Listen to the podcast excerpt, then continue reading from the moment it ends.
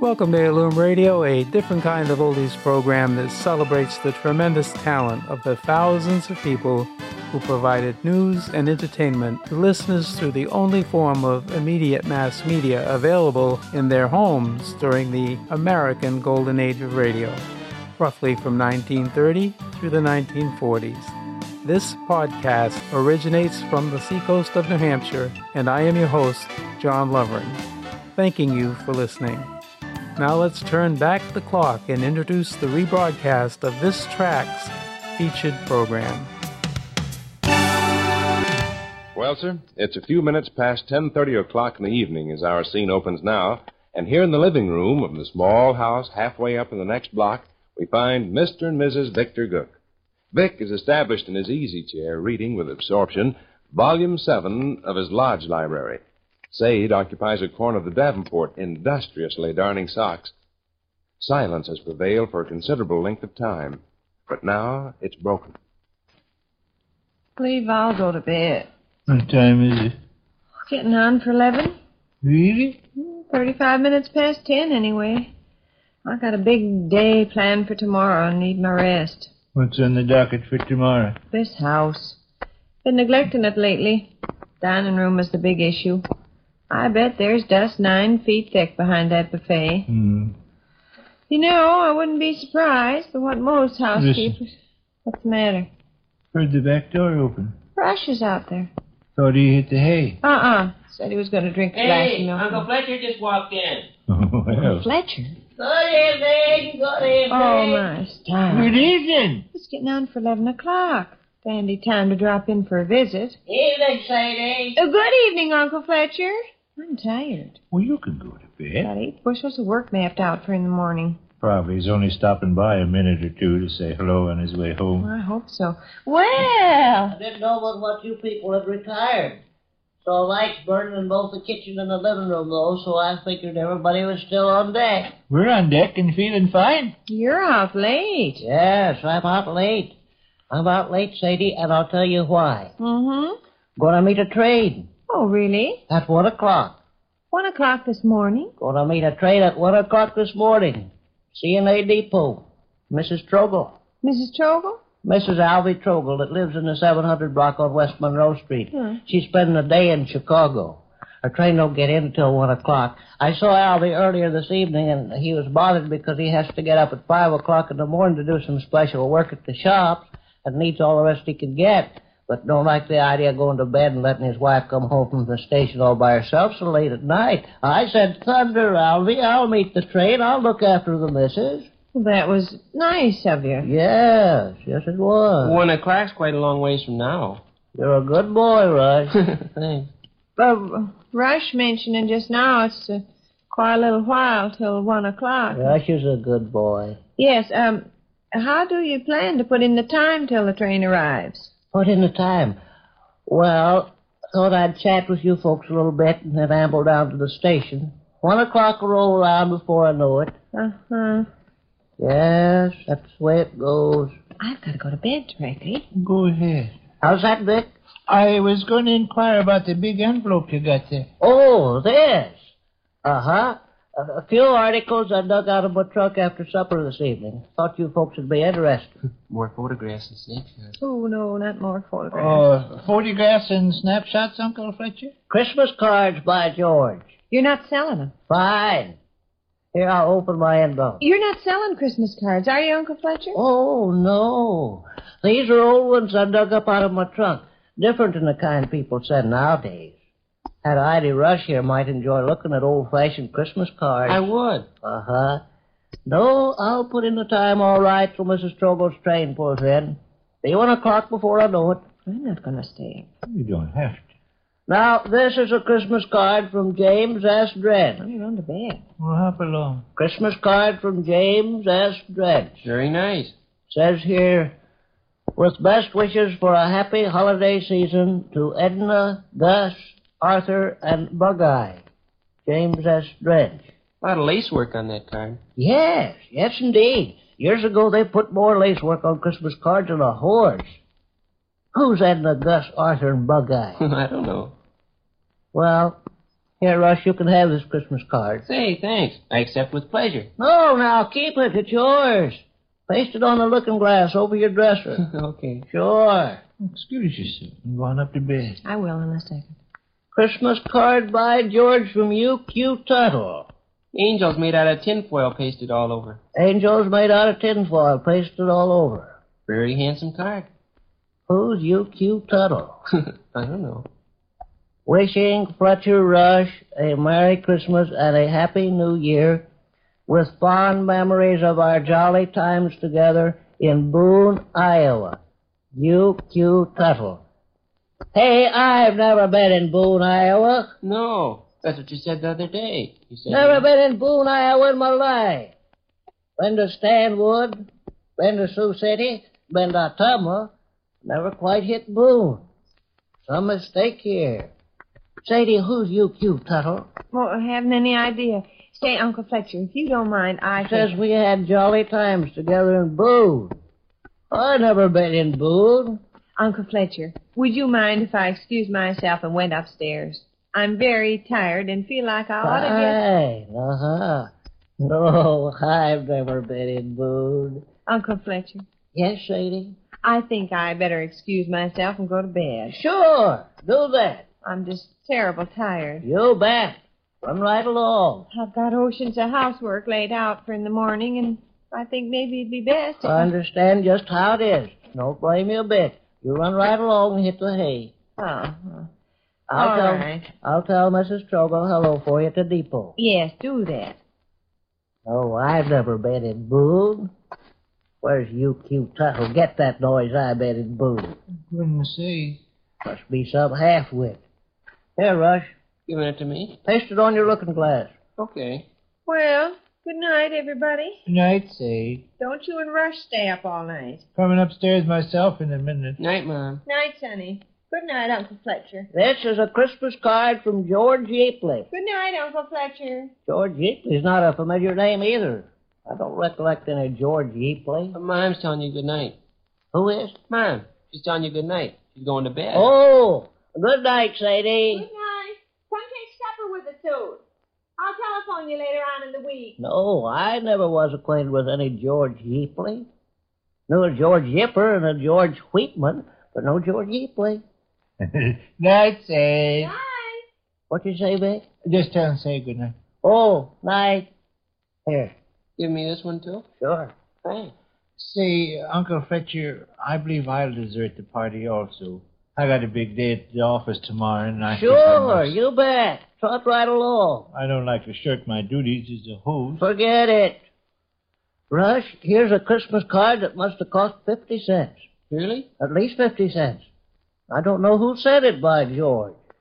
From Eleanor Sweeting, It says down here at the bottom, but I never was acquainted with any Eleanor Sweeting. Huh. Well, night, fellas. Night, uh, Good night, Uncle Fletcher. No, I never was acquainted with any Eleanor Sweeting. I remember when I received this card, it was 20 years ago. Good night, Uncle Fletcher. I was living in Belvedere at the time. Now, whether this young lady admired me from the sidelines or not, I Gov's guess. telling you good night. What? Gov's telling you good night. Oh, night, Vic. Good night. You coming along shortly, Rex? Yeah. Uh, whether this young lady, Eleanor Sweeting, admired me from the sidelines or not, I couldn't say.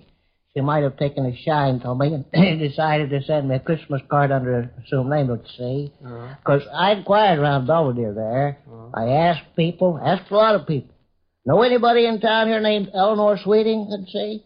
But nobody placed the name. huh.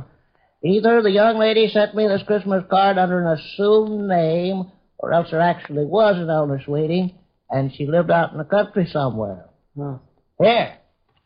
Thanks. Now, let's see what we got. Mm. Christmas card from Ed Nyergarth and Charlie Slime.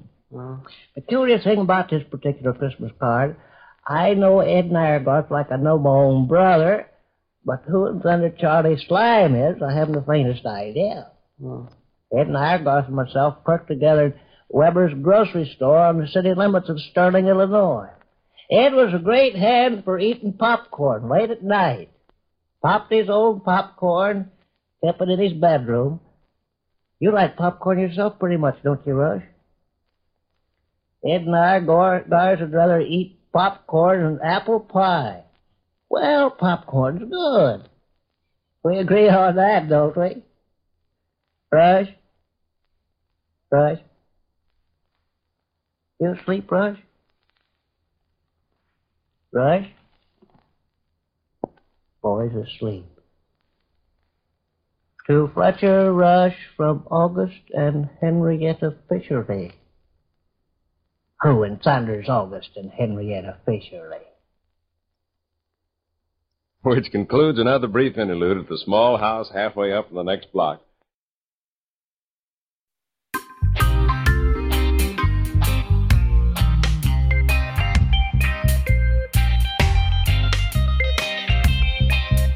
Are you suffering from toothaches? Do you fear the dentist? Can you afford the cost of a dental visit? Well, the Lloyd Manufacturing Company of Albany, New York has a solution to your toothache problems that does not require a dental visit or cost you much money. Yes, our instant cure for a toothache is our cocaine toothache drops. Yes, the cure is instantaneous.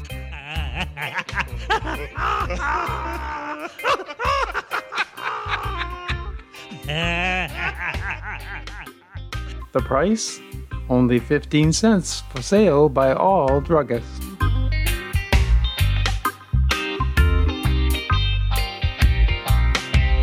And now, back to our story. Well, sir, the evening meal has been over only a little while as we enter the small house halfway up in the next block now. Young Rush Gook has lately departed to attend the first show at the Bijou Moving Picture Theater, leaving his parents to spend a restful season at home. Vic seems to have made an observation verging on the controversial, for we hear his wife saying with some emphasis, I'm certainly not going to do any marching. Well, no marching's required of you. I don't even want to be involved. Better just leave me out altogether. Well, heck, let me tell you what this is. I'm busy enough without getting mixed up in your lodge stuff. That remark sounds just a shade harsh, Sadie. Person don't mean to sound harsh, of course, and I'm not belittling your lodge the least bit, but I got my own thing I belong to, Thimble Club, and I think you ought to keep your organization separate. You're jumping at frightening conclusions without cause, kiddo. There's nothing alarming in the matter I'm trying to tell you about. Hmm. You won't have to do any marching. You won't have to lift your little finger. You mentioned something about me being on a marching team. If you permit me, I'll explain. Hmm. Will you permit me? Go ahead. Seems like every other day some darn lodge trash comes along to upset a person. There's no occasion for being upset in the present instance, Sadie. All right. This afternoon, I received a long distance telephone call from H.K. Fleabag. Hmm. That name is familiar, I trust. Grovelman, South Carolina guy. H.K. Fleber is a consolidated kitchenware official of some importance. H.K. Fleber is also an active and energetic worker in the sacred stars of the Milky Way. He belongs to your All Star marching team. I appreciate who he is. what do you want, long distance?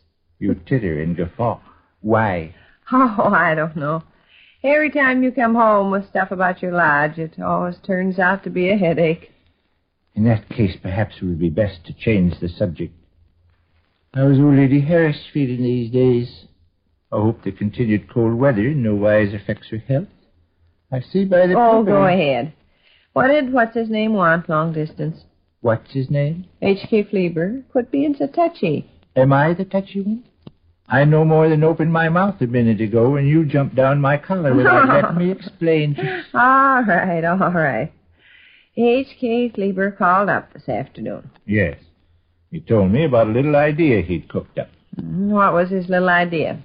As you're aware, H.K. Fleber, myself, and eight other members of the Sacred Stars of the Milky Way were recently selected to make up the roster of an honorary organization known as the All-Star Ma- Marching Team. Yes, I know all about that. Do you? All I've heard for the last month.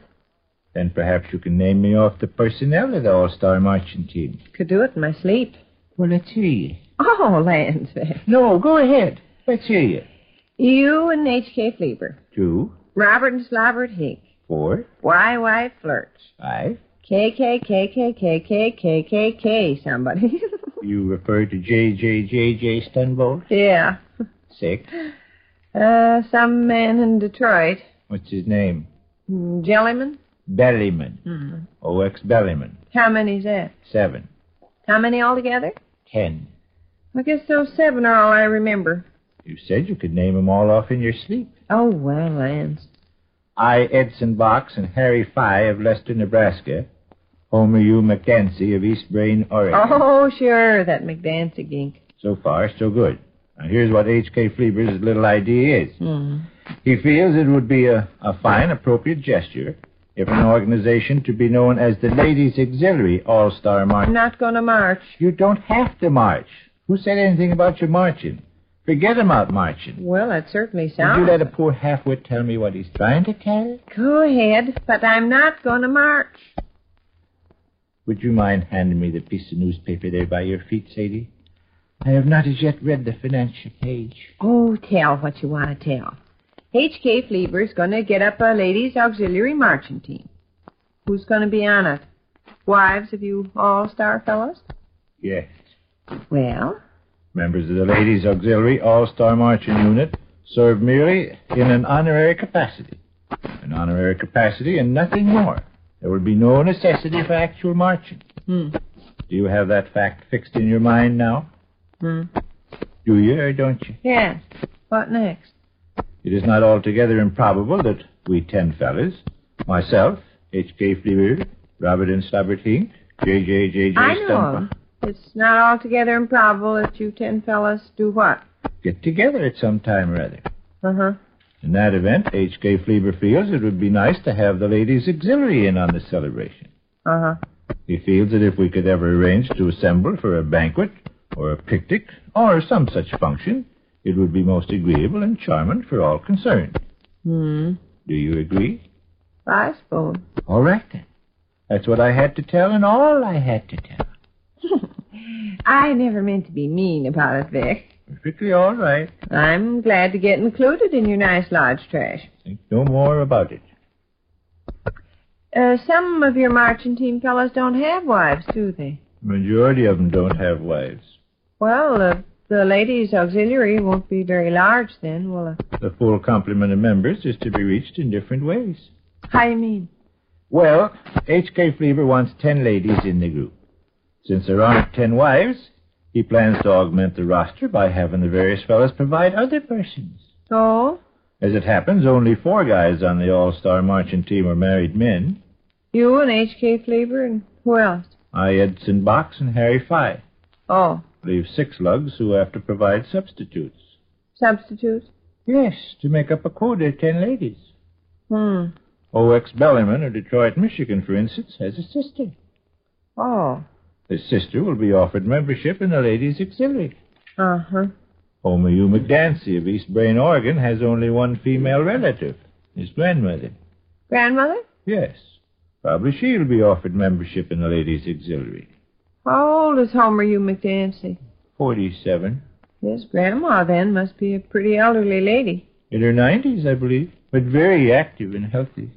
I don't imagine she'll want to march much. Said, how many times must I tell you there's to be no marching? Well, ladies' auxiliary marching team sticks in a person's noodle. There's marching in connection. Hmm. How about uh, Larry Pye and O. Epson Fox? Harry Fye and I, Edson Bach. Yeah. What ladies they gonna supply? Harry Fye plans to be married early in the year 1948. His fiancée, a Miss Gilly McDermott, will represent him on the Ladies' Auxiliary. I. Benson Knox. I, Edson Box. How about him? I, Edson Box, has a grown daughter by a previous marriage. I understand her name is to be submitted for membership. Gonna be kind of a mixed up outfit. In what way?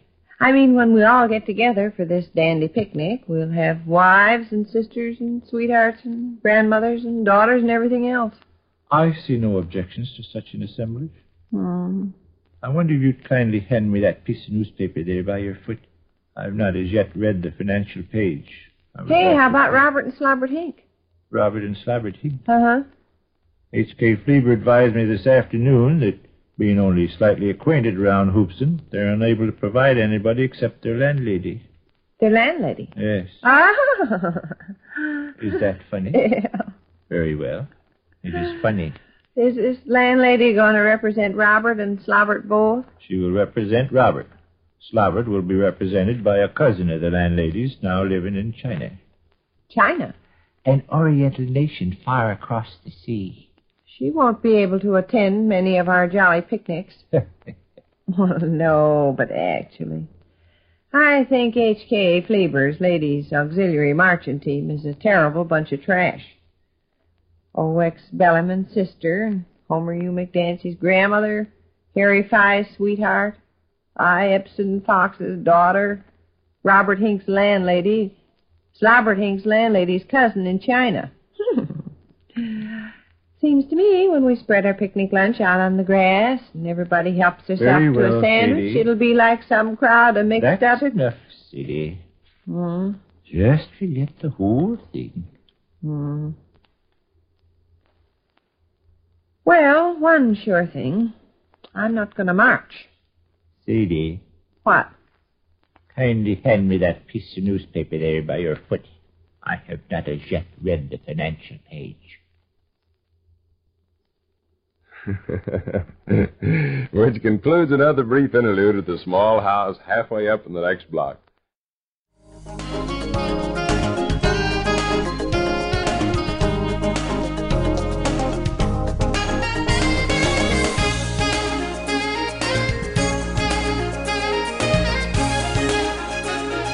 No, that'll be all. Just be sure to lock the door behind you on your way out. Good night.